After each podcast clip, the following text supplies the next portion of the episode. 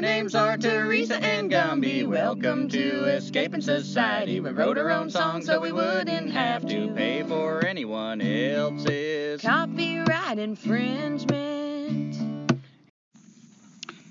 Welcome to our season six grand finale, Adshusheer, episode 72. We are here in a possibly closed universe, chilling in a little group of galaxies we call the local group, which includes our own Milky Way galaxy, twirling around some giant ass black hole trying not to puke. Out in the boonies of the Orion Arm, inside the Oort cloud, falling endlessly around an average second generation yellow star we've named Sol. Three planets out, riding upside down and right side up on the Earth, on the American continent, in the fat, united, greedy states of Lion America. Woohoo! East Coast, down south in North Carolina, right dab in the middle, or Piedmont, Durham County, in a backwoods little town called Bahama, in a field beside my mommy's house. Which is all to say, we have no idea where we really are in time or space, if we are, or even what we really mean by are. So, out of this place of abysmal ignorance, let's get started. Over to you, Teresa. I really liked that intro because I, when you read it, I felt like I was falling out of the universe and. Yeah, when you said that, it kind of reminded me of uh, the beginning of Contact with Jodie Foster, written by Carl Sagan, that movie. Uh, if you haven't seen it, you won't know what I'm talking about, but it's really cool. It's kind of like that. I haven't seen it, I don't think. You should. the name of this episode, Adshusheer, we've mentioned in a couple previous podcasts as our location. And um, we kind of started saying like that occupied lands of thing because we were listening to other podcasts and they were doing it. And, Green Flame, particularly. and um, I wanted to learn a little bit more about this place, this occupied land, and not just be some one other pretentious asshole that's saying things and not really meaning anything behind it. Yeah, I, I started having concerns about that. Like right away, one of the things that I had a concern about that we've tried to address, as we said, occupied lands of, is throwing in some plants and animals. Because I found it right away, if we talk about the tribe that used to live here, so uh, anthropocentric. Mm-hmm. Um, you know, I don't feel like we as a colonizing empire own this. And I don't really feel like the indigenous people, you know, in any sense, any uh, true sense of the word, own that land. So that's one thing I wanted to address. And uh, yeah, another thing we've talked about is what does it mean to be part of this civilization? Like, who are the Native Americans right now?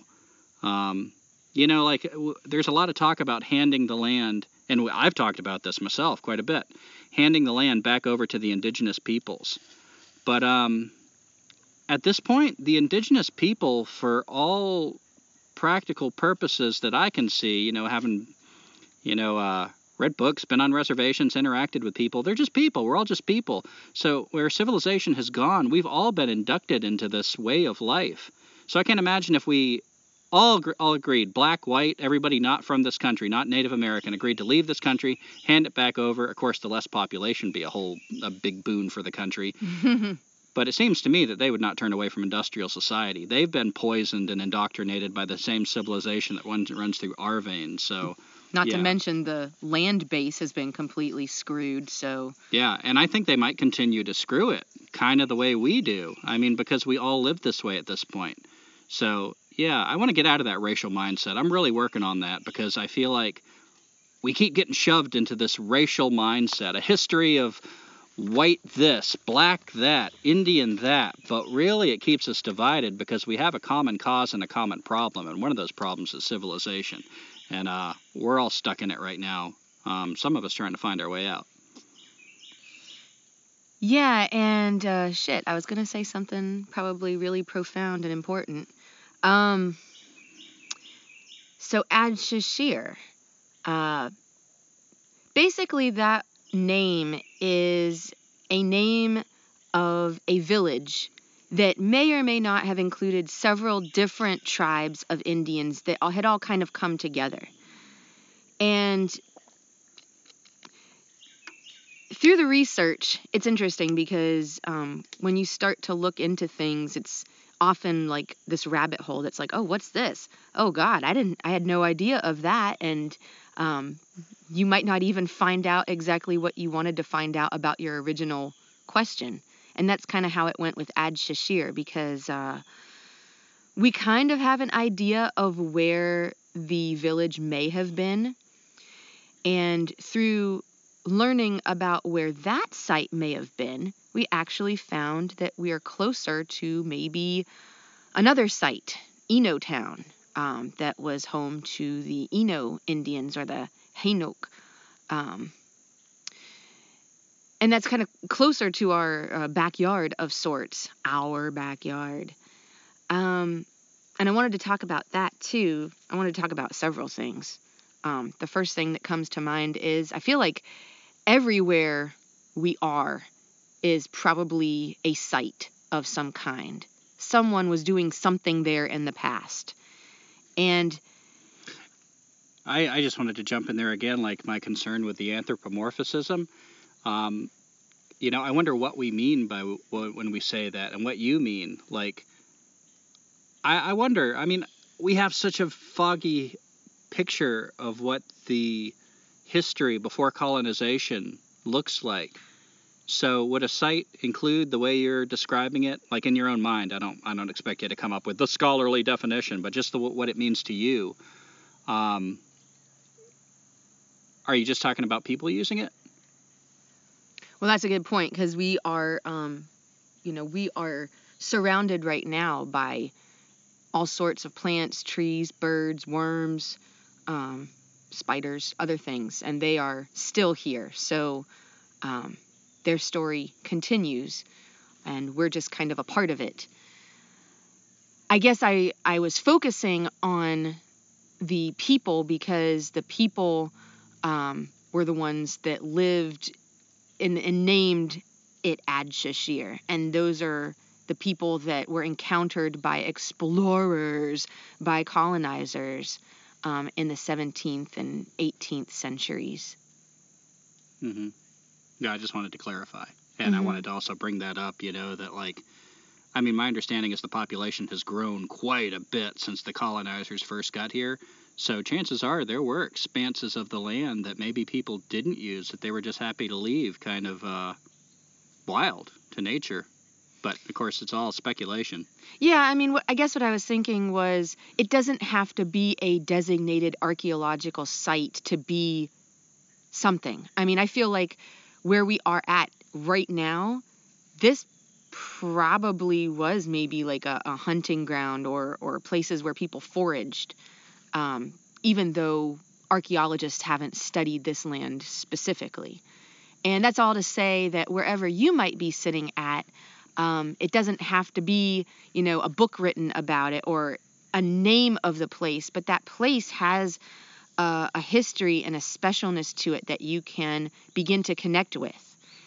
Um, and that is my segue into talking about um, this particular place where we have connected and what that means to us. Did you want to say something? No, I just giggle at the way you always, uh, Segue. yeah, you always state your segues. Um, I would yeah. now like to segue into my segue. I'm going to uh, respond to your segue. Um, yeah, I I just wanted to. I was thinking about like what Teresa said about it was interesting because we thought this was going to be an episode about a whole lot of information about this town called Adshusheer, and uh, you know, like some people might say in North Carolina, it was like trying to grab a greased pig. it was like it eluded us, but it took us through all this different information, especially like Teresa's always the hardcore researcher, and she's uh been reading this book on Durham, and all kinds of interesting things came up that we're not going to spend a lot of time talking about because unless you live in Durham, it probably wouldn't mean much to you. But it was really fascinating for us to learn the history of these roads and everything. And like some of these roads are part of uh, an Indian trading path, a really old, like it went from Virginia to South Carolina. Is that right? Um, Augusta, Georgia, actually. Wow, yeah. So this ancient trading path, nobody knows how old it is, but we drive on it every day. We just call it like Snow Hill Road and St. Mary's Road, and uh, And Interstate 85 actually parallels the Indian trading path. So it was a good route, I guess. Yeah, and I found that so fascinating, you know. And to, I was a caretaker of a uh, old house called Lee Farm for two years of my life, two of some of the best years of my life. Um, and it was this beautiful house to live in. And I come to find out that that was in this book. It is the oldest standing house in the county of Durham. hmm So I, uh, I found that pretty cool that I have this personal relationship with Yeah. uh, that part of history. Yeah, and um, God, yeah, there's just so much to talk about. I I feel like I want to, I do want to brush on this though because for a number of episodes I've been trying to figure out where to fit this in, and that's the term sacred hoop. And we've talked about the sacred hoop before, I think in more of a like an esoteric or spiritual way like the the hoop was broken like the tribe the the spirit of community was broken but then we also encountered uh, the hoop mindset when it comes to wild tending Yeah, I know. Uh, I can't remember her name, but anybody that stud- studies wild tending. is it Finisia Phen- Medrano say it again. Finisia Medrano That sounds right. And she's recently passed away. Um, she was also known as the Tranny Granny, but she was a huge teacher um, of wild tending. And I found this so fascinating because I always thought the sacred hoop was more like a spiritual thing, which it also is. You know, like a uh, the cycles of life, the passing down of wisdom, the seasons, the you know, et cetera, et cetera. But to find out that like so many things, it has a physical, practical counterpart, which you know. I'm Yeah, this yeah. back over to you. I don't mean to interrupt you, but I thought that was really neat. Like, wow, you know, like it's the same thing. Like it's the philosophy applied. You know, when I uh, escaping society in five easy steps, one of the the fourth step I talked about was animism, learning to hear the voices around you, learning to communicate, and that bushcraft ideally should be built on that. And I feel like that's kind of what's going on here. You know, the sacred hoop is an animistic belief, an understanding of cycles, of sustainability, a different way of treating time. And then the bushcraft aspect, you know, gathering your food, how you move on the landscape, is the manifestation of this idea. So I just thought that was really deep to get into to start learning this other aspect of the sacred hoop. this past spring, I think it might have been early spring, which is kind of a not great time to start forging paths, as uh, as I found out, um, because it's the beginning of the growing season, and then you're just fighting nature the whole time you're trying to to make a path somewhere. But uh, Gumby was um, he was dabbling in making paths and made many nice paths all around this area where we generally stay at in Durham. And we walked those paths, we foraged on those paths, we felt connected on those paths to the east, to the south, and to the west. And the north was kind of a, a paved road, so I didn't feel as much of a connection, but maybe, you know, we could have um, gone that direction a little bit more and felt something as well. And that, to me, is our sacred hoop. In fact, Gumby talked about like maybe sometime we could uh, connect those paths that were in the different direction and actually make a giant circle. And and how cool would that be to to be able to um, just move about the land in this path and and connecting more with the birds and the trees and the plants, etc. The water. and that you need that sacred hoop not just for your philosophy and beliefs, but how to move across the landscape in a sustainable way. Like often sacred hoops are connected. Like uh, I learned this at Tom Brown's Tracking Nature and Wilderness Survival School. Heyo. And uh, in one of the survival classes, he was showing us like if this is your base camp, he made a little X on the board. You might want to do a route like this, and he draw a big circle. And then the next day you do this route, draw a big circle. And when he got done, it looked like a four-leaf clover. Huh. And in that way, you're not going every day to use resources at the same place. What he drew was a series of sacred hoops, which of course are all combined into a bigger Mm. sacred hoop, which of course is hoops within hoops within hoops. We're all interconnected. So, you know, all the stuff really came together um, with this wild tending uh, practical use of the, the sacred hoop in, in like where you move to gather and stuff like that. and I don't really consider myself a wild tender, but I just I I found that to be of interest to me, like the physical hoop. And that leads me to talk about uh, our connection with this land and how we felt when we kind of had to leave this area because it just gets so freaking hot. And not just hot the bugs the poison ivy. I mean just everything starts to turn on you at a certain point in the central part of north carolina Yeah, it was like we had our smaller sacred hoops here, and then our larger sacred hoop is uh, includes the mountains. It's a seasonal hoop. Yeah, and if you're going to have to leave your area where you feel really connected, it's nice to have that summer home or for some people that winter home that you could go to.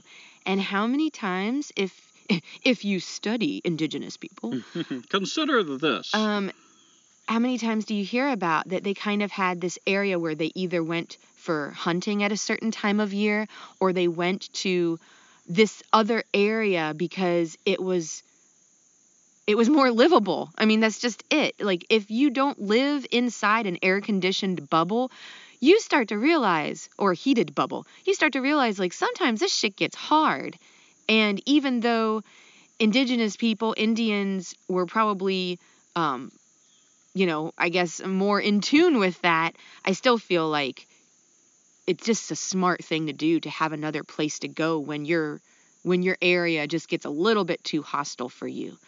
So there was that uh, kind of realization that we are semi-nomadic, and if you're going to have to be semi-nomadic, to have another place that you can go and get to learn at that season. And I'd add, as far as hostility goes, kind of from a prepper mindset as well, that it's good to have another place because, you know, the unexpected could happen to that place you feel safe and secure in.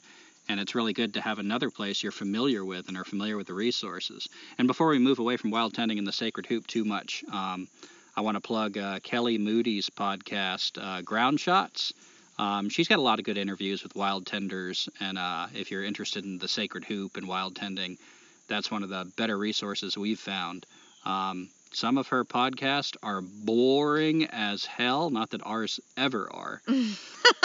but if you look for the information you're after, um, it's really good and, and really good information and talking to people that are really knowledgeable about this stuff. Yeah, and sometimes those podcasts that are kind of like, oh my God, I can't believe I'm listening to this person. But then they say something and you're like, huh. Yeah. That's a really interesting insight. Unlike us, who are uh, just a couple of van hobos blowing our mouths off. But uh, we are what we are. Yeah. So we went to the mountains this summer, as you probably have listened to in our podcasts. And when we came back, um, there was something new about our our space. There really isn't our space, uh, if you would ask the authorities, because we don't own any of it. And that's a whole uh, philosophical discussion in itself is what makes something yours, you know, and what we mean by that. I kind of feel like it is my space, not in an ownership, proprietary, uh, domination way, but like in my relationship with it. Yeah, Gumby, you've had a connection with this particular road, with this land For, for, at least 22 years. and I've been feeling like a connection to this land for maybe two, three years, but I'd n- say three or four. Almost fell. okay, you would say that, but yeah. so, it- I'm a guy. Everything seems longer to me. uh, so um, that's all to say that you know we really feel like there's something growing here within us and and reaching out like tendrils. You know, like we talked about in that one episode how oh the um, native literacy with the oh the birds. What was it called? Native literacy songs. Yeah, native literacy songs. And how like if you see this bird or or anything, like you see this tree and you recognize it, it um you kind of grow an attachment to it like a string and then it becomes uh, a bigger string like, like a rope eventually. So I felt like that about this land. And when we came back, there were signs up everywhere. Um, no trespassing, no hunting, um, which we don't hunt. Um, we do forage. We do trespass. And this rich guy that recently built his giant house, uh, like across from where we stay, and he's just been like rude, inhospitable since we've met him. Uh, never waves, you know. Anytime we pass him on the road, we wave and he snubs us, and that's kind of our uh, thing. It's our thing we do. And uh, he sprays poison all over the road on the ant hills. He sprays poison in his yard. It smells like a swimming pool. He sets up camera and throws out corn. Like I'm not against hunting, but there's a way to do it. I mean, you, you got to do what you got to do to feed yourself. This guy ain't going hungry, I promise you. It's just he wants to murder something and he wants it to be as easy as possible. So there's so many things about this guy that I don't like. But one of the things Teresa and I were talking about this morning is it gives us sort of a window and i'm not trying to say this is what happened to the indians and like it's it's like that with us but i feel like any experience personal experience in your life that gives you even the slightest doorway into compassion empathy understanding with something that happened to another group of people um, it should be explored. And so i feel like i get just the slightest window into what it might be like to have a relationship with land and then to begin to feel colonized. People that don't live on this land put up no trespassing signs here. So that's just They even, put up cameras, hunting cameras, Well, then there's that guy. He does live on this land, but he's new to this land. and he, just doesn't moved he on to this doesn't land. own it. He just moved on to this land, and he's got cameras like in places that he doesn't own. So the state's putting up no trespassing signs, um, the city, and then you got this guy. So I feel like I've got like a little bit of that feeling of like I have a connection to this land. Half of my life has watched this land change and grow, and I've had sit spots out here. I've had teachers. I've had lessons. I've learned um, brown thrashers. I've learned different birds. I've learned so much. I have a relationship, roots in this land and to feel like just somebody can show up and uh, use their power and authority that is all abstract that they invented that really has nothing to do with the land itself and threaten me and maybe one day run me off but then i th- started thinking it also you know since we are in a colonizing empire we're still participating in it and presumably anybody listening to us is as well you're still one of the colonizers we are not free of this there's bound to be a time in your life, and it's probably already happened, and there's bound to be more times that you're going to be the person winding up on land that other people already feel roots and a relationship with. And how important it is to, if you have to do that, if you haven't found your way another alternative, to at least try to do it in a good way. This asshole has not shown any willingness to be neighborly. So just keep in mind, like, man, I, I can imagine if he had moved in and like come over here with like a, a pie or something, like, hey, I just wanted to introduce myself and uh, you know, talk about the land a little bit, like, you know, here's what I like to do. It would be a whole different relationship with this guy. So th- I felt like there was a dual lesson in his presence here for me. What it feels like a little bit to feel your land pulled out from under you, even though, you know, of course, it's not our land. And also like if you got to be on that other end try to minimize the impact of being an asshole. Don't don't come in entitled. Um, i feel like even the earliest colonizers even though it was a political ploy you know so they didn't get killed right away to make friends to show up with gifts you know there's a way to even between tribes you know uh, people would tend to go to another tribe if they had to visit or communicate with some kind of gift some kind of offering there's a good way to do things and we just don't do that nearly enough in our culture. We're just so damn entitled. Once we sign the deed, once we pay the money, it's like, well, that's it. It's mine. Tough shit. You got a problem with it? I'll call the cops if you give me a problem. And what a horrible way that is to be. Indeed. And Teresa, uh, don't follow my uh, thread here if you want to take if you want to take this in another direction. But uh, I was kind of thinking, you know, we wanted to talk about this land that we have a relationship with. We spent half of our time in the mountains, which is kind of a newer thing for us, past couple of years. And I have like a long relationship with uh, the city of Durham. And Teresa has slightly of a newer, but still a pretty long relationship with the city of Durham. So we kind of both think of this as like home. So I was wondering if there's anything you wanted to talk about, like uh, in your research about the very beginning, the history of this land. Like, for instance, one thing I learned a long time ago is uh, they believe that during the coldest time of the Ice Age, the glaciers reached really far down here, but stopped about right here.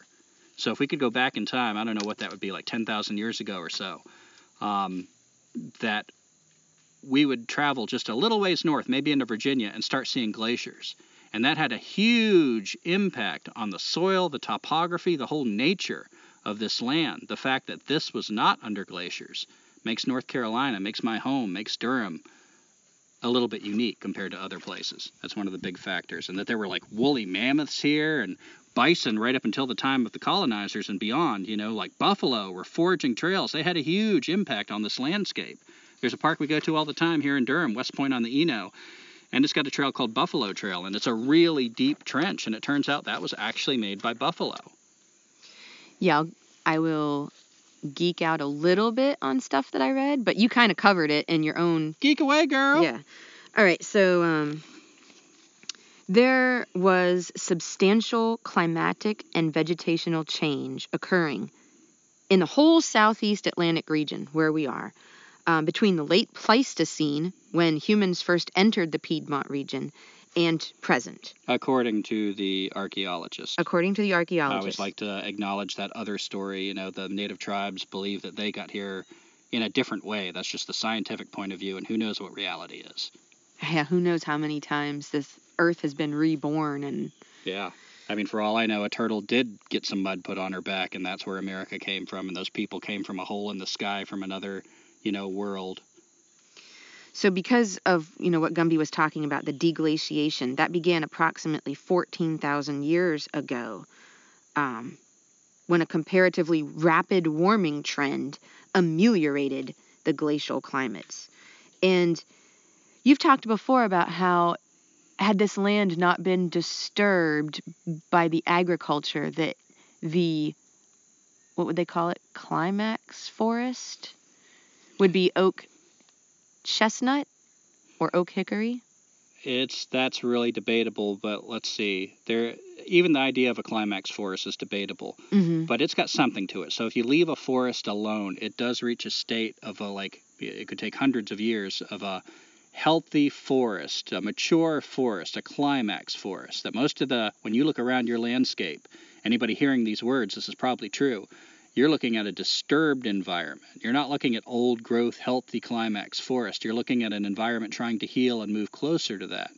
So yeah, I uh, I believe, and again, feel free to correct us, uh, but I think this was an oak chestnut forest before the blight in the 20s, maybe 30s, and the hickories were poised to kind of, you know, nature's beautiful the way it works. Like there's so many different things. Um, kind of using the same resources and everything, so much diversity that if a huge thing happens, like a whole species falls, that another species is poised to fill the niche to kind of buffer the impact of that. So the hickories moved in. And so now a mature forest where we live, I believe is an oak hickory forest. like the canopy would be full of oaks and hickories Oaks and hickories, those are the dominant trees making up the canopy. And when you see like uh, a lot of pines, for instance, it's a sign that there's been a disturbance of some kind. And if left alone, if whatever that disturbance is, not always human, but whatever the disturbance is, it would probably move towards oak hickory. So, in the geological record, it's been shown that um, right after the deglaciation, the glaciers were retreating, this was pine spruce parkland or forest. And then it transitioned into northern hardwood trees. And then after that, around um, 9,500 to 7,000 years ago, started to become more oak hickory and or oak pine, um, depending on the the changes in the landscape. The fauna, as Gumby mentioned, some of them um, bear, black bear in particular, buffalo, elk, wolf, and panther, all of which are no longer common here, although bears seem to be maybe moving back. And the Carolina parakeet, which has pretty recently been extirpated from this area. The passenger pigeon, Yeah. white-tailed deer, beaver, raccoon, squirrel, rabbit, muskrat, opossum, red fox, gray fox, turkey, quail, mourning dove, woodpecker, red-winged blackbirds, mallards, wood ducks, black ducks, and also fish, including catfish, sunfish, and gar, turtles, frogs, snakes, and freshwater mussels. And that's all to say these were potential food sources in this area for people who were either transient. Um, there were a lot of transient camps, And campsites. teachers. How is that? Sorry. And teachers. I mean, not just food sources. Oh, yeah, Of course. To, I, I'm like, as our listeners know, I'm not a very scientific-minded person, so I, I always like try to kind of keep us from getting too far off on the resources. I hate that word Yeah. resources. You're right, though. You're right. Um, And what they found uh, through a lot of these kind of transient camps or seasonal camps is that in this region, the Piedmont, there seemed to be evidence that people came here in the fall or winter, which I gotta say is kind of our plan too. um, we do stay, you know, into like early and sometimes into late spring. Like we stay like way too long here. Um, but they understand this because of certain foods that were left in the campsite evidence persimmons, so the persimmon seeds, hickory nuts, as well as white-tailed deer and other um, foods, food sources. So I just found that to be pretty interesting that we're kind of following the same pattern. And that got me to thinking about other ways in which we've kind of explored the uh, the ways they call you know primitive skills. I don't really like that word. Um, ways from our ancestors. So we were talking about um, possibly building a semi-permanent structure in the woods here and where we would put that. Would we put it closer to the floodplain so we'd be closer to the water? Um, would we put it up on the ridge? But then you have to be, you know, concerned with how cold and windy it gets on the ridge. And so they found that a lot of the sites that people were using thousands of years ago were either on the tops of ridges or the toes of ridges. So I guess maybe depending on the season, depending on why they were here and when they were here, that's where they would put their campsites. Yeah, and Teresa was making the observation that like it's interesting the way we live. I mean, we're not living like indigenous people, of course, but it gives us a unique insight into some of this stuff. You know, like when we come to a place and they say the village might be here, we're finding places to camp and bathe and gather water and thing and, And forage. all the time. And um, it's really interesting to have that viewpoint to look and like, oh, all right, yeah, I could buy that. The river's right here. Like, yeah, this is, you know, a place I might set up camp. And uh, it was interesting. We went to historic Stagville, which is this old plantation farmhouse, and we were asking some questions. Like most of the people there that do tours are focused on um, teaching about people. enslaved people. So that's the time period they're really focused on. And we had questions about the indigenous uh, people before, which they didn't have as much information about. But um, one of the possible sites for Eno Town, which is another town around here, like Teresa said, that we may be closer to than Adshusheer, um, could be right there. And I thought about Roxanne Dunbar Ortiz's book, An Indigenous People's History of the United States, and she said that the colonists were not good at taming land. They were good at exterminating people.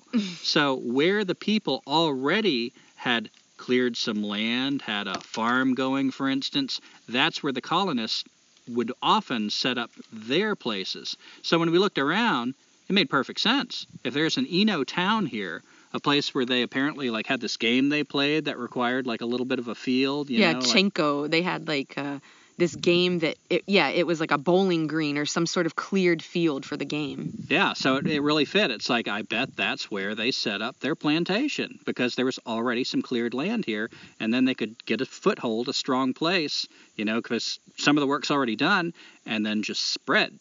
And no matter if it were the Indians or the um, colonizers, it was a really good idea to be near any sort of trading path, any sort of footpath or, or road. Um, so on this historic Stagville site, they don't have a you know a definitive source that's you know studied roads, but there is what looks to be a road, and one of the other key things, um, if you've seen old roads, this looks like an old road. Uh, something else are trees that have been bent away from the road. They're like tree markers, um, so that you know which way to go. And they kind of look like somebody at at one point took the tree and like bent it over or like pulled it, so it's kind of got like an elbow or turn in it. And sure enough, there's one of those trees that's dead, but it was preserved there for whatever reason. It's just there still. Um, I don't know how long it's been dead, but right next to what looks like the old road. So that was pretty interesting. hmm It was also interesting that when we're studying uh, what tribes, um, they said in Adshusheer that the Eno tribe, the uh, Shakori tribe, Um, it, it seemed to be a place that tribes overlapped, like possibly a place of, uh, you know, camaraderie and trade. You know, like they might have their own village. Like this is for us. This is where we go to be around Eno. But this village is more of a place, like more of a uh, marketplace. Sounds so kind of capitalist, but sort of like that. You know, more common area. Um, and I found that interesting. And then like there's this guy that explored this area here in North Carolina. He was like one of the first Europeans to explore and write down what he was exploring, John Lawson. hmm And uh, he had a recorded, uh, wrote about visiting Adshusheer.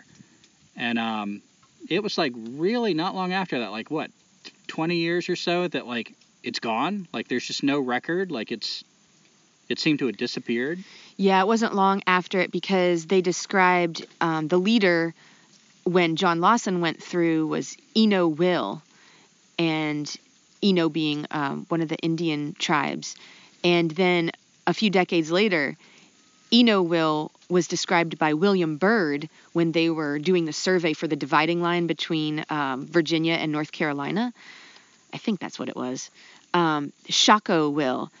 And Shaco is uh, an well, I don't want to say it's an abbreviation, but evidently the word "re" is the, like the Shaco Indians. So Shakori is the Shaco Indians. So Shaco Will was Eno Will, supposedly. That's what they're saying um, from these documents, and he was still alive, but he he had succumbed to um, the spirits of uh, rum and and and whiskey and all of that. So not only had diseases decimated the people um, who lived on this land and many other areas, uh, but they had tried to like join together. Like, well, we've only got 14 of our people. You've got 20 of your people. You know, we can get together and still retain our, our language as much as we can, but we'll live together for for safety and for for practical purposes. And what general time period are we talking about? Uh, I believe the 1670-ish area of time. Yeah, and somewhere around here, like going into the 1700s, I know there was a huge uh, push on the Tuscarora, like kind of the bigger umbrella of central um, North Carolina in a broad way. The big tribe here was the Tuscarora. The Cherokee were like towards the mountains, and which tribe was towards the, the east coast? Mm, Croatoan? Croatoan? Uh, the Croatan maybe, and then to the south maybe the Catawba. Yeah, so the Tuscarora had to leave, and so that was probably related to like Ad being abandoned. And I know the Tuscarora, um, for the most part, banded together and moved all the way up north to join the Haudenosaunee around like the New York area. They became the six of the uh, five and then six confederated tribes, and they were a huge force to be reckoned with. There were many battles against the uh, colonialists. Um, right up to George Washington days, George Washington's day, and beyond, um, with that group. So that's what happened to a lot of the uh, the tribes and the indigenous people right here. And there's one other tribe that I haven't mentioned yet, I think, that's a little to the west of us, the Occaneechi or the Ochanichi. I'm not sure how they say it, but um, they're still a tribe there. And uh, so I reached out to the tribe. I just, I mean, I emailed them. It's, you know, pandemic, etc. I don't want to be the person that like takes out the remaining Indians Yeah, don't be another white sick white person. yeah. um, not that I'm sick, but who knows. Um, so I reached out to them and they did write back like, we'll, we'll consider this. Like, we'll kind of talk amongst ourselves and see what we could tell you, uh, anything we know about Adshusheer, because um, another individual who is uh, not a spokesperson for Occaneechi tribe, but she said that it's quite possible that the people who lived in Adshusheer were absorbed into the Occaneechi tribe. Like I said, you know, if you've got 30 people left and that is your that's it, that's your tribe. And then there's this other tribe that has like 80 or 100 people. I mean, it just makes sense. Like, what are you going to do? Yeah, and she was uh, pointed out that like some of the history that we might study is wrong. You know, she wanted to emphasize that Adshusheer was not a tribe; it was a place, which we had al- we we already knew. Um, but it's interesting with that reaction because we already know, like, we think a lot and study a lot about history and realize it's always biased. There's Mhm. no true history. It depends on which place you want to stand and look at history. So it's interesting that like you know that got pointed out that this history is wrong, but nobody's got the true history because we're talking about a whole different mindset. We talked a little bit about this at the uh, end of mile marker 70. But uh, yeah, no native person can really fill in that history um, because before the colonists got here, you know, nobody was writing it down. History was not treated in this way. So it's sort of put in what our culture dismissively calls mythology and then trying to staple it to what we scientifically call true history. Yeah. And it's just a really like awkward fit. So even when you have people that are acknowledging like, oh, this this bit of history is left out intentionally or is just missing, nobody can really fill it in, which is interesting because you can't you can't fit it into this box you're trying to shove it into. It's a whole different way of being and and, and seeing. Yeah, I mean, if if you think about your day-to-day dealings in the world, when I say dealings, like eating and and like where you lived, you might not necessarily even write it down because that's just your life.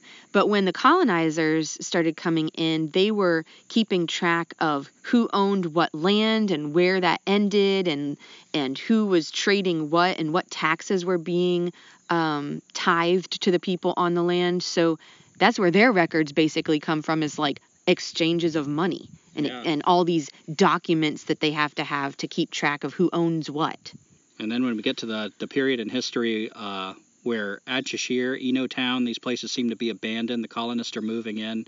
Um, before this was Durham County, this was East Orange County. Mm-hmm. And Orange County still exists. It's our neighboring county, but it used to be much bigger. And uh, we found some things interesting about Orange County. One is uh, it had a reputation, I read this years ago, for, for being full of assholes. like people that were traveling would basically say, "Don't stop there if you want to drink." You know, like if you if you can keep moving, keep moving. These are not people to hang out with. And um, some of the first black people that lived here were free. They were free black people living in North Carolina, the South. They could vote. Um, They could own land. they could own land. You know, there was a, a lot more equality. Like, I feel like history is either taught to completely dismiss people who are oppressed or to inflate, like, only look at this one race. But either way, it keeps us divided. But here we have this history that we're uncovering that's a lot more convoluted and complicated. And I love that because what that does to me is draws us together like, oh, this was your problem here? Well, looky here, 100 years before it was our problem too. And looky here, 100 years in the future, it's both of our problems. Hmm. Why don't we get together and fix it? So I thought that was a really interesting thing that we uncovered in our research um, about Orange County. Oh, and another thing that you were telling me, Teresa, with your research at this time is as these colonies were uh, developing, that North Carolina was considered at one time the poorest of them, the most cut off from the rest. That's a yeah. That's a Yeah. good. That's a good segue. like you were telling me that there were no like really main roads or whatever like if you were in north carolina you were in the boonies like you were just here you were relying on the people in north carolina the other colonies were starting to like work together more forge more roads become a bigger thing but north carolina for a while was kind of like the the little ugly stepchild And here's why. no offense if you're a stepchild Oh. And here's why. And again, I'm not a historian. I'm not trying to sound like I know everything, but um, we visited, as Gumby mentioned, this historic Stagville plantation yesterday. It was my first time going there, and it's like kind of right through the woods or right down the street from where we stay. So I'm kind of embarrassed that it has taken this long. And I just found out that this plantation, one of the biggest in North Carolina, uh, was like 50 square miles. 50 square miles of plantation. Okay. Uh, what does that mean in the in the bigger picture of things? That means that one family basically owned 50 square miles of land. So, unless they needed a path to be made, no roads went through 50 square miles. No communities formed in those 50 square miles. No schools or churches were erected in the 50 square miles unless the family that owned that land decided to erect a chapel or church. So just as an example, this particular plantation, the guy moved here. He started out working in somebody else's store. He gained the knowledge of how to run a store. He opened up his own store, made money, bought land. Decided that he was going to also have slaves to work his land and through various business dealings bought even more land. And when people started realizing around where this guy lived at that they're kind of cut off, there's no culture coming in because he's buying up more and more land, they decided they were going to move. And because they were so desperate to get out and figure a way that they could prosper, because he was taking up all the land and it was kind of cutting them off. They left. He bought up their land at like a rock bottom price. So it expanded even more. And so this one person created a huge phenomenon in this particular area of North Carolina, but it happened elsewhere too because there were other people who just by virtue of being, you know, at the right place at the right time with maybe the right skin color, um, they bought up a shit ton of land and became ex- extremely rich in the process, pushing out, out everyone else. Yeah, and while we're on the topic of uh, plantations and slave owners and uh, enslaved people, you know, following this rabbit, this Adshusheer rabbit, you know, and all the places it's taking us, we started learning some things about slavery that were interesting. Um, our culture likes to divide this up so strictly by color the bad white guys, the oppressed black people, um, and we focus on one type of slavery, chattel slavery. And I think there's an agenda behind that. Well, I know there's an agenda behind that, but part of that agenda, I believe, is to focus on the slavery that looks the least like what we have now. Because the narrative needs to be that we have moved forward, that things have gotten better. Um, but what we found is before chattel slavery really got a foothold, there was indentured servitude, which was, you know, a form of slavery. Yeah, my mom, uh, my parents are visiting right now, and my mom was telling us about how uh, a comedian was saying, like, he's a black comedian. His people didn't come here by choice, they weren't immigrants. And for the most part, that is true. However, if you're going to talk about history, let's not forget that there are exceptions, always exceptions. Yeah, like uh, Anthony Johnson is a really interesting historical figure. Um, with indentured servitude, he was a slave at one time and bought his freedom and uh, ended up becoming a person of like a good high reputation in around Virginia Northampton. and Northampton, Virginia, and he brought brought slaves. It was it was somewhat of a, a strategy back then. He even brought his own son over as an indentured servant because back then you were given land for how many servants you had. So it was good strategy, you know, like to even bring over your own family members as slaves. And at one time, he had, I think, one black indentured servant and multiple white people. Four indentured servants who were white. Four indentured who were white. And remember, these indentured servants, you know, this is not chattel slavery. These are people that want to come here, so that's a difference. Um, and they don't have money to come here. So they are saying, We will work for you. And because we're working for you, you're giving us room and board. And eventually, at the end of our four or seven years of servitude, we can work to purchase our freedom. And then, like this guy, Anthony Johnson, he not only purchased his freedom and his wife's freedom and then his son's freedom, but he also purchased uh, a couple hundred acres of land, mm-hmm. along with uh, the the documents, the uh, what am I trying to say, the indentured servitude of several um, of several people that wanted to come over here. So I'm not saying that slaves were immigrants. I'm saying simply that there were in fact people coming over here who had black skin who were choosing to come over here to have a possible um, opportunity. Yeah, and all history, as we acknowledged, is uh, pushing an agenda, but I prefer studying this kind of history that we're discussing right now because the agenda that I see that it pushes is we're all in this together. When I start looking at history, I uncover multiple races of people who participated in slavery, who were willing to own slaves. I see multiple races of people who were enslaved themselves with different kinds of slavery. You know, like let's not just focus on one kind of slavery. There are, in fact, many kinds of slavery that still exist today. And uh, I find people of multiple races that were willing to fight for slavery and fight against slavery, John Brown. Um, so to me, this is such a better story. It's not the true story. There's no such thing as the true story.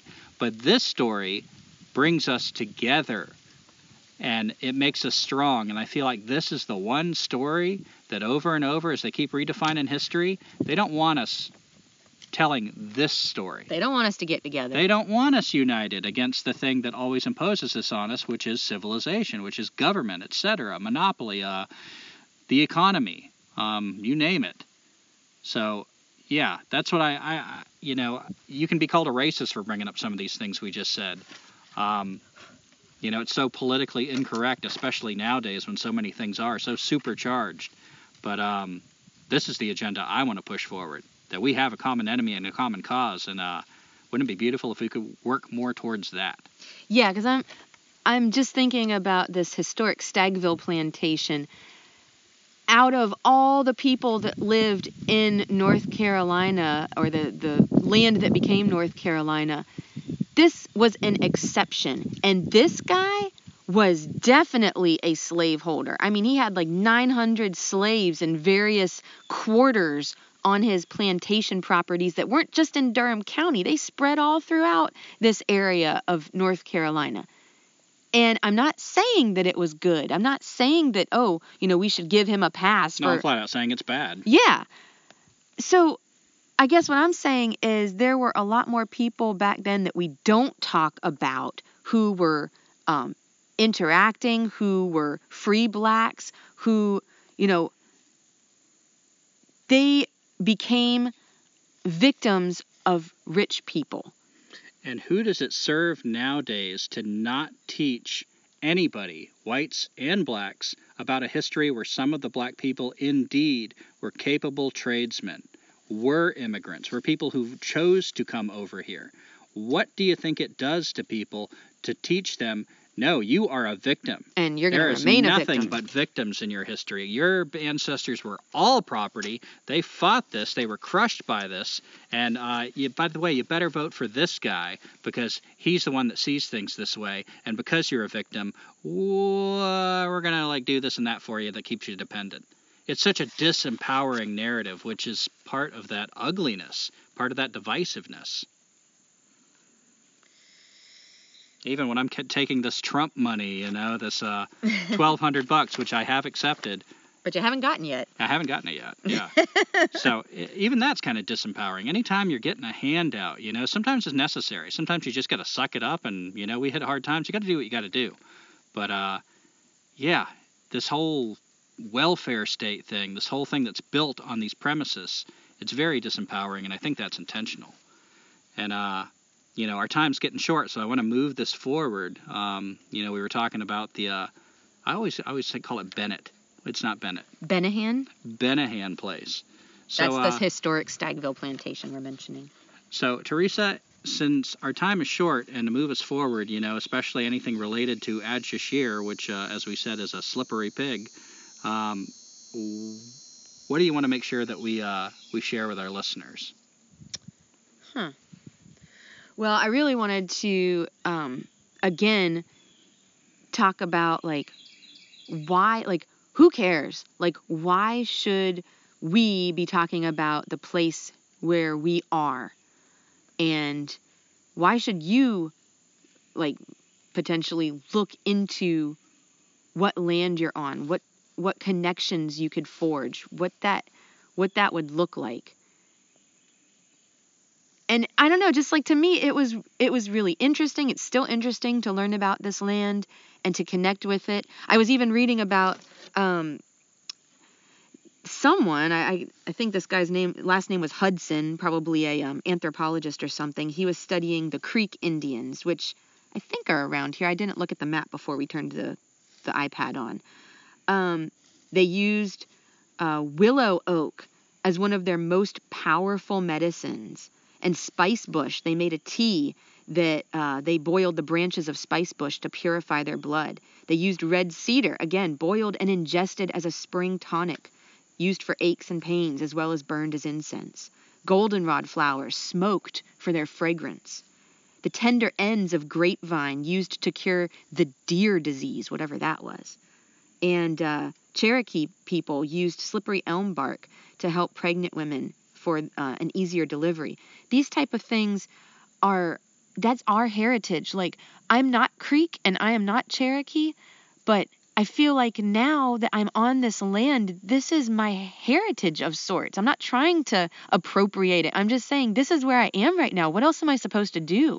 Yeah, the Cherokee people, who, by the way, were one of the five civilized tribes, which means that these tribes, their strategy was all right, we see the writing on the wall, let's just try to go along with it so we can survive as a people.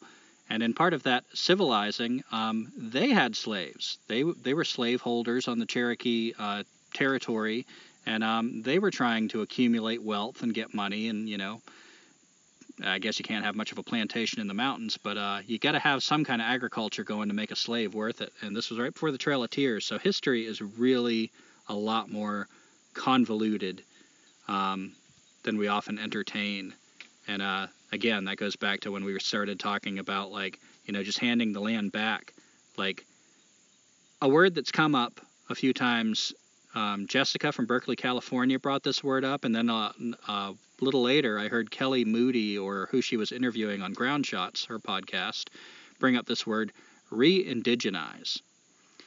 So I think it's not just a matter of like going and talking to the indigenous people who now have become us. I mean, we all have the same sicknesses at this point. We've been civilized. We're all the civilized tribe, and we're not a tribe. Mm.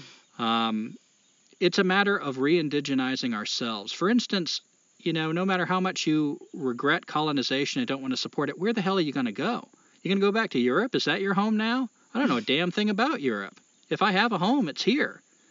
So I think my best choice taking all that together is not to just like, oh, I need to hand this back over to them because for all I know, if I hand it back over to somebody that has Tuscarora blood, they might be a rich asshole. They might be more of a rich asshole than I ever was. Yeah, we've got. They might want to develop this land and put a freaking plantation here themselves. We've got um, Indian tribes currently fighting over who gets to put a casino in a, a very um, important crossroads in yeah. North Carolina. So I feel like what we need to do instead of looking for other people to give us uh, I don't know, a pass or I don't know what we're looking for a with blessing. all this, this white guilt. We need to change ourselves. And that seems to be the one thing we will adopt any any philosophy, anything as long as it doesn't involve any serious, serious deep changes in our lifestyle. But that's what we need to do. We've got to re indigenize. We've got to become the Native Americans.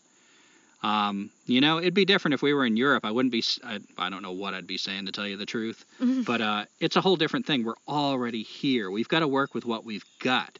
There's so many regretful things in history that I, I don't support now. I can't truthfully tell you what I would have thought back then.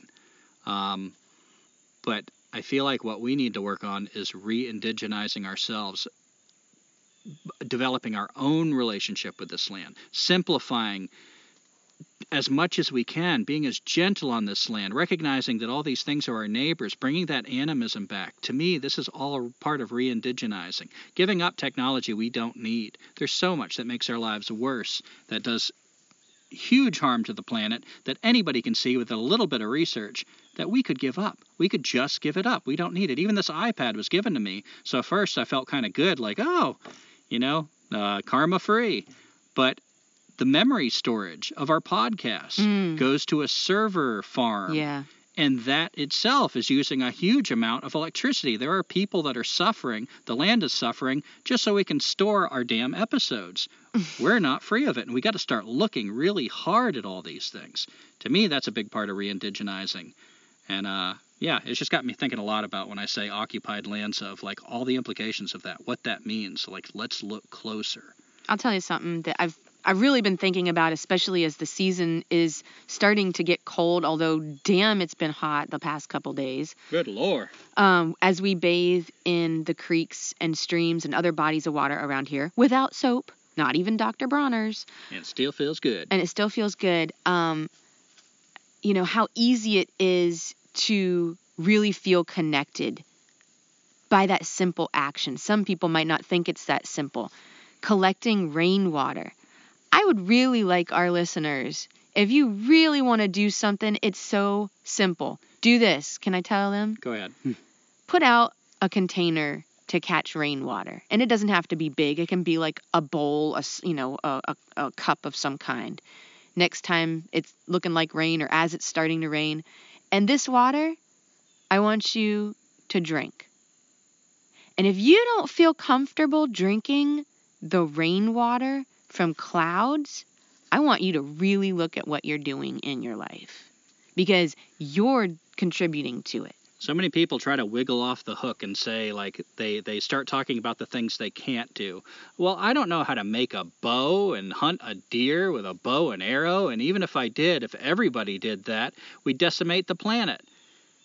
That is a cop out. You know, I just want to like Teresa just said this and I want to throw it out too, you know, like on a pretty day, skip a shower go take a bath in a creek. And I don't mean with soap. Just go there, and if there's something like your armpit, something you want a little extra, like uh, exfoliation, take a little bit of creek sand. Just do it. Maybe do it every other day. There are so many easy, easy things that we could do. And with every little step you take, the next little step is easier we could all do it. We could move closer to re indigenizing, but we don't because we choose to focus on the thing that feels so far away we can't possibly do it, and we think that lets us off the hook.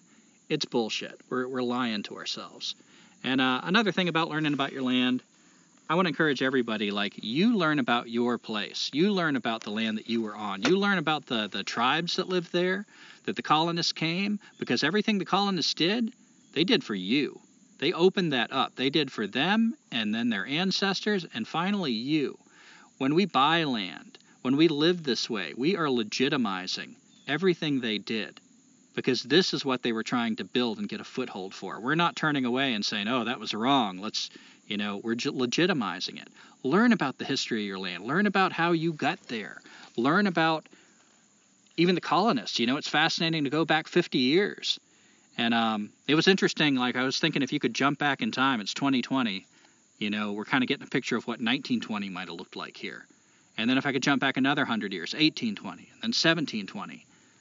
Wow. Uh, Einstein talks about Gedanken experiments. Uh, using your imagination, for instance, he would imagine riding on a beam of light and what all the implications of that might be. And then he, you know, explored the science to uh, delve into it from that angle. But first, it was imagination. When I use that Gedanken experiment, that time travel experiment, it really emphasizes to me how much stuff has changed. Because if I went back from 2020 to 1920, that would be the most disorienting jump. there are dams being built. There are lakes that would suddenly not be there. It'd be a river. I'd be completely like, whoa! I would have to really learn a lot. But then if I went back from 1920 to 1820, I'd find a lot more of the skills that I learned to survive in 1920 applicable in 1820. So that really gave me a window into how fast things are changing, what we're doing, you know, how much this is picking up. Um, and John Young, he's one of the one of my teachers, Wilderness Awareness School. But he talks about if you want to learn how to be a better survivalist and learn how to be on your land and really learn about your land, like take the time to go to the library, uh, get online nowadays. This was a long time ago that I heard him say this um, and learn about your land because you will learn many things, in particular these two things, which is some survival skills that have worked for the people that have lived in this climate at this area for hundreds and hundreds of years, thousands of years. And you will also learn what's been lost because a lot of those skills, when you find out what they ate, uh, what they did, how they lived. How they extracted teeth. Yeah. with cane. you will learn that some of these things can't be done anymore. And it's because of what we've done to the land. So, those are two very powerful lessons that will come from your learning of the history of this land. For instance, chestnuts were a huge part of what people ate around here. And uh, we, you know, through our economy, reasons of economic wealth, we brought over this globalization. We brought over stuff from another place, decimated the chestnuts, the chestnut blight. That's not something you can eat a lot. We found out how many salmon were in the rivers. Not anymore. Mm. Um, so it's a lot harder to live off this land than it used to be. and that's a sad commentary, but it's something that you should learn about your own land. Get involved, get engaged, plug in because you're there. You're calling it home. You might even own this land, you know, have bought it. You're even more uh, invested in that. Learn about it. It's really important. I just really want to encourage people to do that because it was uh, also really interesting. And I had mentioned, you know, like we were researching at first I was researching Adshusheer and there's not a whole lot written about it because of that that different take on what history is. So the books that you find are often written by, you know, descendants of colonizers and colonize, colonizers themselves. But I say don't shy away from reading it because there can be bits and pieces of information within there that at least get you thinking. You might go, oh, okay, this person, you know, has a different outlook on things than I do, but there's something in there. Yeah, and that was their truth. It doesn't have to be your truth for you to learn from it. Exactly. Because those people were there, and even though your truth might not be their truth, like they were there, they saw it firsthand. To dismiss it just offhand is foolish. Is it okay if I read this now, or do you want to read this at the end? I want to read it at the end. Oh, okay, okay. All right. Well, then I think I think I've said all I can really say without going into a bunch of details that probably aren't super exciting to our listeners. But I have learned a lot about um, the ways that people lived on this land as much as I could from from what what we were calling colonizers. So um, so yeah, I think I'm pretty much good to go. Yeah, and one more thing, I uh, it gives me a little bit of a feeling of melancholy because we went to where Eno Town, another place where Eno Town might be. It's off this dirt road, uh, this quiet road that's like got a farm pond, and it just looks like kind of a scraggly little redneckville area that you see a lot in North Carolina. And man, you know, like uh, we thought a lot, of, a little bit about like you know the archaeological site, and I realized how much it's erased. Like it's almost like a different world. I mean, I can't imagine those forests anymore. I can't imagine those giant white pines. I can't imagine what it was like to live here then. Um, so yeah, there's that. There's that melancholy that went along with the study of history of just, um, gosh, how do we get back? So anyway, for our listener write-in, our last one of season six, we have Tim from Maine. so all right, this is my last chance to do a Maine accent. Oh, so listening to Randall Carlson now. He's on a rant about sandal wearing cavemen with rocks tied to sticks that are blamed for the overkill of the megafauna 12,000 years ago. He doesn't support that theory. It was a cosmic catastrophe to blame. Yet today, we are for sure overfishing our ocean. Many streams here in Maine no longer will see the runs of Atlantic salmon of the past. They are not extinct, but extent.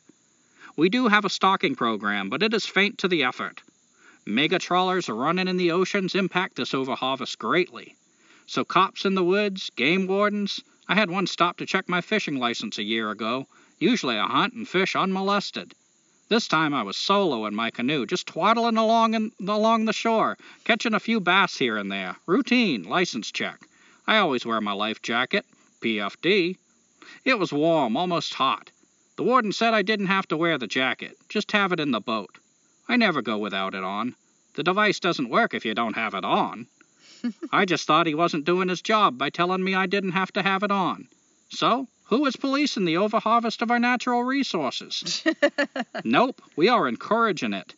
We didn't overkill in our past, yet today it is rampant. And Tim wrote that in response to our podcast, Police State. We were talking about uh, policing and everything. And uh, yeah, one of the things about that over uh, the you know the overkill of the the cavemen, I like Derrick Jensen's response to that. Like whether it happened or not, which is debatable, that the indigenous people themselves um, created a mass extinction. He points out that when the Europeans got to these shores and they started writing about it, it was a land of abundance. They wrote on and on about the abundance of this land, which looks nothing like what we have here now. That's the important thing. Again, people will try to push you into an argument that twists things. It's really important to keep your focus on what counts. And what counts is however they lived, whatever they did, they apparently, if they did do that, they learned from it. Because the land was abundant when we got here, and we have not done the same thing. And uh, yeah, I like uh, I like the word twaddling. We don't do a lot of twaddling down here in North Carolina, but I might try it because I kind of want to twaddle now. Anything you want to say to uh, Tim's message right there? Um, well, it, it doesn't really have to do with this episode, but the police state thing, yeah, I see more and more just like why police and other law enforcement agencies pick on some things and not on others. They're completely, um, they, it doesn't work. It's completely arbitrary. Yeah, and it, and it just doesn't work. hmm I'll just say quickly um, homeless people trashing dispersed free campsites. You know, you show up when basically any person that has a bit of common sense wouldn't be there, and then you just harass people that don't mess up the campsites. Yeah, good job. Well done. Yeah, and what we were just talking about, the douchebag across the street that's got all of his hunting equipment set up behind the no trespassing sign set up by the city. I mean, That specifically say no hunting. So people will say, and I think you're maybe saying this, Tim, that uh, you know, if we didn't have the policing, like things would be worse, and possibly, but the policing isn't working. We don't. To me, it's not a question of what's a little bit worse or a little bit better. We need something that works, and to me, what that is is a philosophy, a a thing we all share. Now, I know that's very idealistic. I don't know how the hell we get there. I'm starting to think we can't get there. Some of us, some of us as individuals can get there, and I think we need to if that's what we got Drink that cloud water. drink that cloud water you know teach it to any any kid that's around you that you can teach uh, fewer adults because we're so damn rigid and pig-headed um, but yeah just learn what we can and i think nature i still have faith that nature's about to uh, do this for us nature's about to give us the smackdown from hell we're all crying about a virus my god let's wait till see what happens next and at any point i feel like nature has been so gentle with us you know, sending us this and that. And we've had so many invitations to change the way we live, and we don't. We're the ones escalating. So uh, I think whatever's left after it all gets said and done, those people will have to have a philosophy that works. We do not have that philosophy. Um, And Gumby shared this uh, this story with me from a book that I had um, from Osho, and we were talking earlier about like taking. you really want to read this thing? No, You're no, jumping no. ahead. I'm trying. I was just trying to put in there because Osho is um, often viewed as such a uh, a figure of um, what am I trying to say?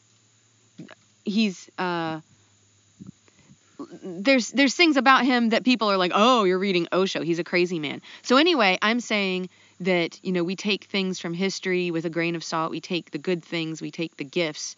And I just felt like this story was uh, a, a gift. Well, thank you, Teresa. I'm not reading the story yet. Um, if you have any questions or comments, please uh, contact us. Um, yeah, we love questions or comments. Anything encouraging, anything that challenges us, anything that corrects us. Uh, we're wrong all the time. We listen to our podcast and catch ourselves. So uh, use that as your test. You know, see if you can like catch us being wrong about something. Um, please visit our website www.escapingsociety.weebly, b as in bones.com. Please visit our Facebook page, Escaping Society. Um, we have a YouTube channel, and during our time off between seasons, we're going to try to add a lot to our YouTube channel. So definitely check out. Um, you know, we try to share the things that aren't much fun to talk about, but are easier shown, like species, mushrooms, things like that. And we have a donate button. So if you are moved and able, please uh, donate. Um, you know, we're listening to NPR, unfortunately, and they're doing their donate drive. So uh, you could be a sustainer for us. so please donate if you are able. If you're not, um, yeah, just send us a comment or a story. We love that too. That's a way to support us. Um, gosh, I was gonna say something else. Oh yeah, yeah. Consider donating if you've uh, gotten anything to think about. If you've been challenged, if you learned anything new, like any donation helps. So we really appreciate it. And uh, please rate us. You know, there's the little stars at the bottom. Um, we like to get those ratings too, so that kind of helps us know like what's working, what's not working. We're gonna take a month off between seasons, so we will see you in.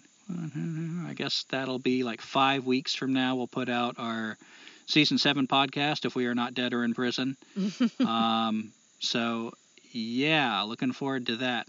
And now Teresa is just chomping at the bit for this story. Controversial. That was the word. I, I wanted this for. to be the last words that came out of my mouth, so this is where I want to share this little story because I read this this morning and I was sharing it with Teresa, and it just like, you know, so often I feel like we kind of wonder what the hell we're doing. Like, what good does it do? People will often say that. Nobody's listening to you. And I often feel that. Like, what good does it do? What good does it do to put that white hot post on Facebook? Mm. What good does it do to, like, have these debates with people, like, around the fire when we're di- having discussions? What good does it do to put out these podcasts, you know, that are just going to people who, like, for the most part, already agree with us? Is it really changing anything? And I felt that, like, this little anecdote was beautiful. so here goes. A saint once heard about the evil city of Sodom. Being a saint, he went to the city with love and concern for its people. When he saw wickedness all about him, he began to preach and plead and protest daily. After many years of this, a friend asked, Why all the bother? You have not changed them a bit. The saint replied, In this city of madness and sin, I must go out to shout, to preach, and plead and protest. Not that they should become like me, but that I should not become like them.